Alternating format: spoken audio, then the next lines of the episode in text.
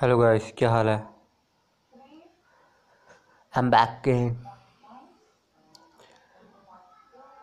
क्या कहे?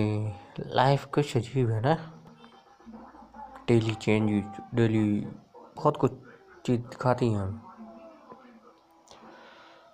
one thing I want to say to you